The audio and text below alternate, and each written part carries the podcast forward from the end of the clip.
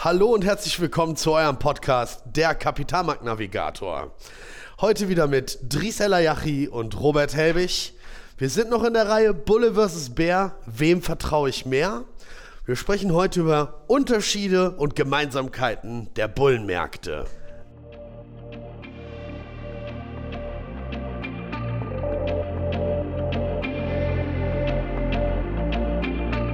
In der Welt der Börse geht es rau zu. Bullen kämpfen gegen Bären, Kurse sind unberechenbar und mittendrin bist du, der Anleger. Mit dem Wissen aus diesem Podcast behältst du die Kontrolle über dein Kapital, denn du wirst verstehen, wie du richtig investierst und Risiken als Chance begreifst. Der Kapitalmarkt-Navigator zeigt dir Wege, damit du die Richtung bestimmen kannst.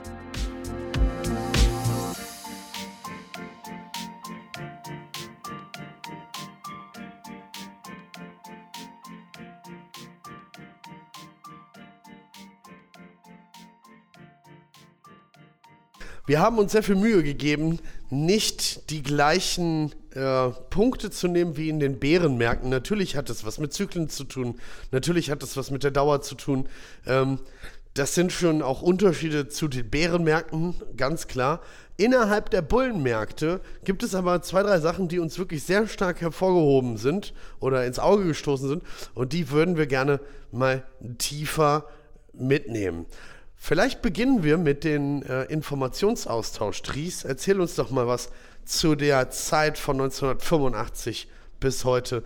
Was ist mit den Informationen und dem Austausch damit passiert? Also eine Sache, die uns natürlich allen aufgefallen ist, ist, dass wir von 1900, ich sag mal jetzt 80 bis 2020 sehr stark vernetzt sind. Also wir sind viel stärker vernetzt. Wir haben die Welt praktisch in unserer Hosentasche. Ne?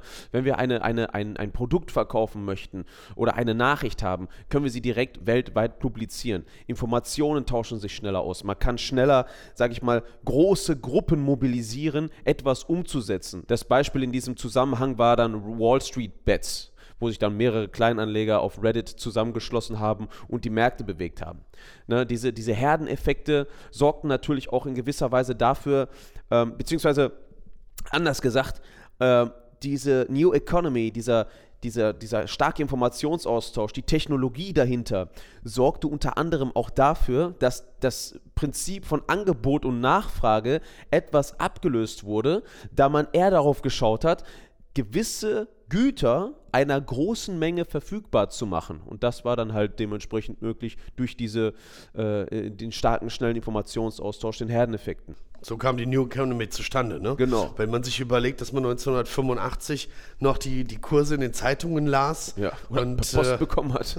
für Post, ja. Also wirklich nochmal eine ganz andere Informationsaustausch, eine ganz andere Geschwindigkeit erstens und zweitens auch eine ganz andere Möglichkeit der Einflussnahme. Ja, das muss man vielleicht auch nochmal sehen. Vorher war es halt so, dass ja, die, die, die schon viel Kapital hatten, konnten Informationen, sage ich mal, so einigermaßen, naja, äh, breit fächern. Also konnten das natürlich äh, schnell an die Öffentlichkeit geben und über Redakteure und so weiter vielleicht auch, ähm, sage ich mal, wurde das ja gefiltert und dann gab es so die gleichen News für alle.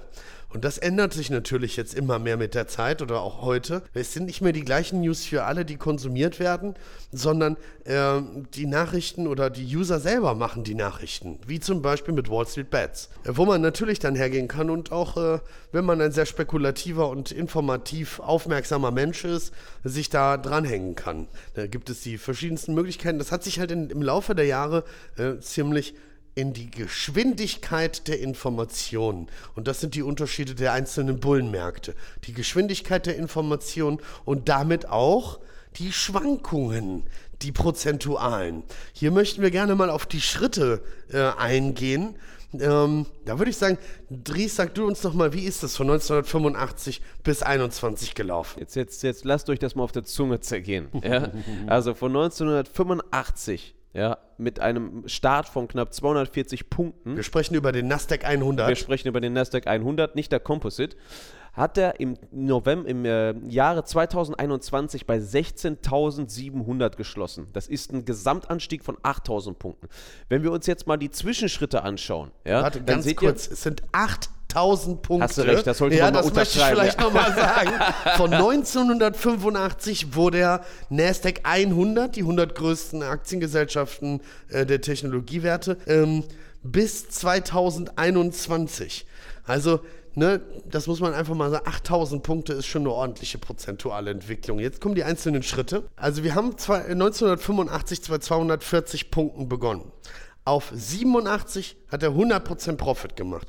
Von 85 auf 90 hat er minus 50% gemacht.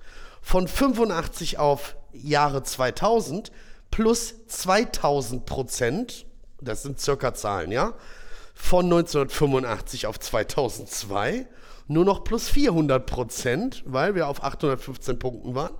Und dann waren wir 2009 plus 500 Prozent bei 1039 Punkten.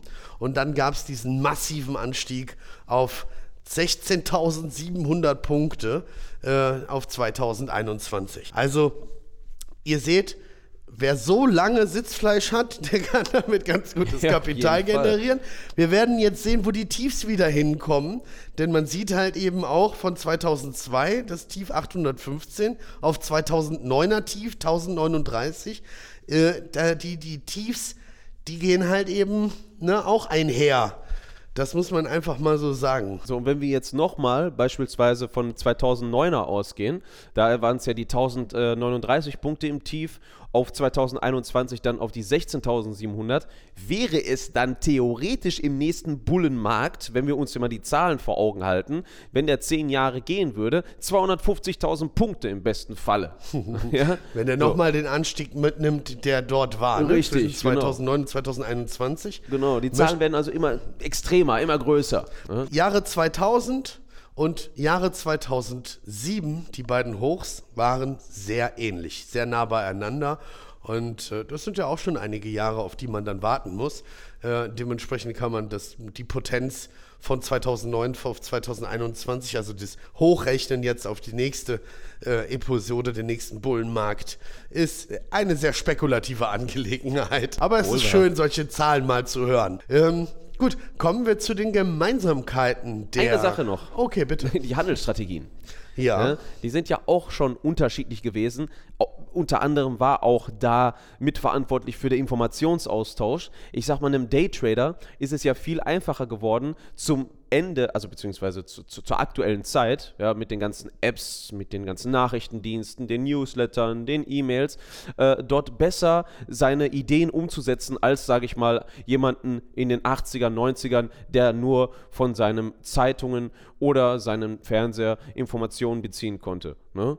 So, und dementsprechend ist es dann so geworden, dass auch die Handelsstrategien kurzlebiger wurden, ja, im Laufe der Zeit. Man ist dann vom Swing Trading ins Day Trading gegangen und hat seine Aktienposition kürzer gehalten und ist dann auch vermehrt immer äh, im höheren Frequenzen am Markt aktiv gewesen. Ja, also Trader haben das genau so, genau richtig. Trader haben die Handelssequenzen verkürzt. Investoren brauchen das nicht. Das stimmt, Ja? die sind und, immer gleich äh, geblieben. Genau, und wir haben äh, gerade in den Bullenmärkten sind Investoren. Es ist immer schwierig, innerhalb eines Bullenmarktes als Trader den Index zu schlagen. Das kann ich euch so sagen. Also gerade so ein Nasdaq 100 Index ist schwer, ne? auf 12 Jahre 30 Prozent im Jahr. Äh, das muss man erst als Trader erstmal schaffen. Da muss man wirklich gut dabei sein und auch intensiv arbeiten mit seinem Kapital. Aber du hast recht, unterschiedliche Herangehensweisen innerhalb der Bullenmärkte waren äh, durchaus zum zeitlichen Faktor hat sich einiges geändert. Ähm, gleichzeitig würde ich sagen, gemeinschaftlich sind es eigentlich, ähm, man geht mit dem Trend. Ob wir den String Trader nehmen, der handelt im Trend kurzfristigerweise, der, der Trendfolgeansatz, der handelt im Trend längerfristigerweise. Und vorher hatten wir, meine ich, noch das Daytrading mit aufgenommen. Klar, da werden die Trends halt eben in kürzeren Zeitabständen gemessen. Hm, gut, kommen wir zu den Gemeinsamkeiten. Äh, Wir haben uns notiert, wie ich gerade sehe, bei Gemeinsamkeiten ist die Dauer. Und ganz ehrlich, das ist eigentlich nicht der Fall. Das sind Unterschiede. Ja, also ja. wie wir das da hingekriegt haben, weiß ich auch nicht, lese ich gerade. Okay, also unterschiedliche Zeitepisoden natürlich in Bezug auf das, ähm, auf die Bullenmärkte. Und witzig ist, dass die Bullenmärkte, so wie man ja eigentlich sagt, ne, dass die Zeit viel schneller geworden ist und die Crashs und die, die, die, ja, die, die Konsolidierungen viel heftiger geworden sind, ist es genau andersrum. Die Bullenmärkte laufen länger. Der erste Bullenmarkt, den wir, den wir angesprochen haben, Nasdaq 185, aber wir haben ja gesagt, Reaganomics 82 bis 87, fünf Jahre. Der nächste war 90 bis 2000, zehn Jahre.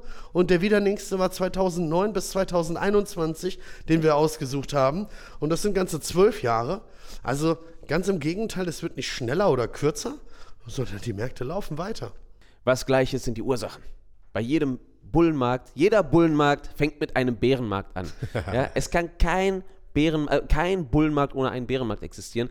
Denn die Maßnahmen, die dafür gesorgt haben, dass beispielsweise viel günstiges Kapital vorhanden ist, dass die Zinsen so niedrig waren und dass es die Wirtschaft generell leicht hatte äh, zu wachsen, waren die Bärenmärkte, waren die schweren Zeiten, die schweren Umstände, die hohen Arbeitslosigkeiten. Ne? So, also nach viel Schlechtem kommt extrem viel Gutes. Mhm. Und viel länger. Und viel länger. Und natürlich jetzt, äh, um vielleicht den, den, den, den Bullenmarkt, ähm, der 2021 dann auch geendet ist. Alle Bullenmärkte, die wir besprochen haben, waren innerhalb des Le Neoliberalismus. Ja, also der ist gestartet durch Reagan. Ähm, viel privatisieren, viel deregulieren, äh, den Markt selber machen lassen. Äh, das haben die Republikaner, nehmen das sehr gerne auf, Reagan und Trump, ja. Ähm, sind die Republikaner, die natürlich auch für Aufschwünge gesorgt haben.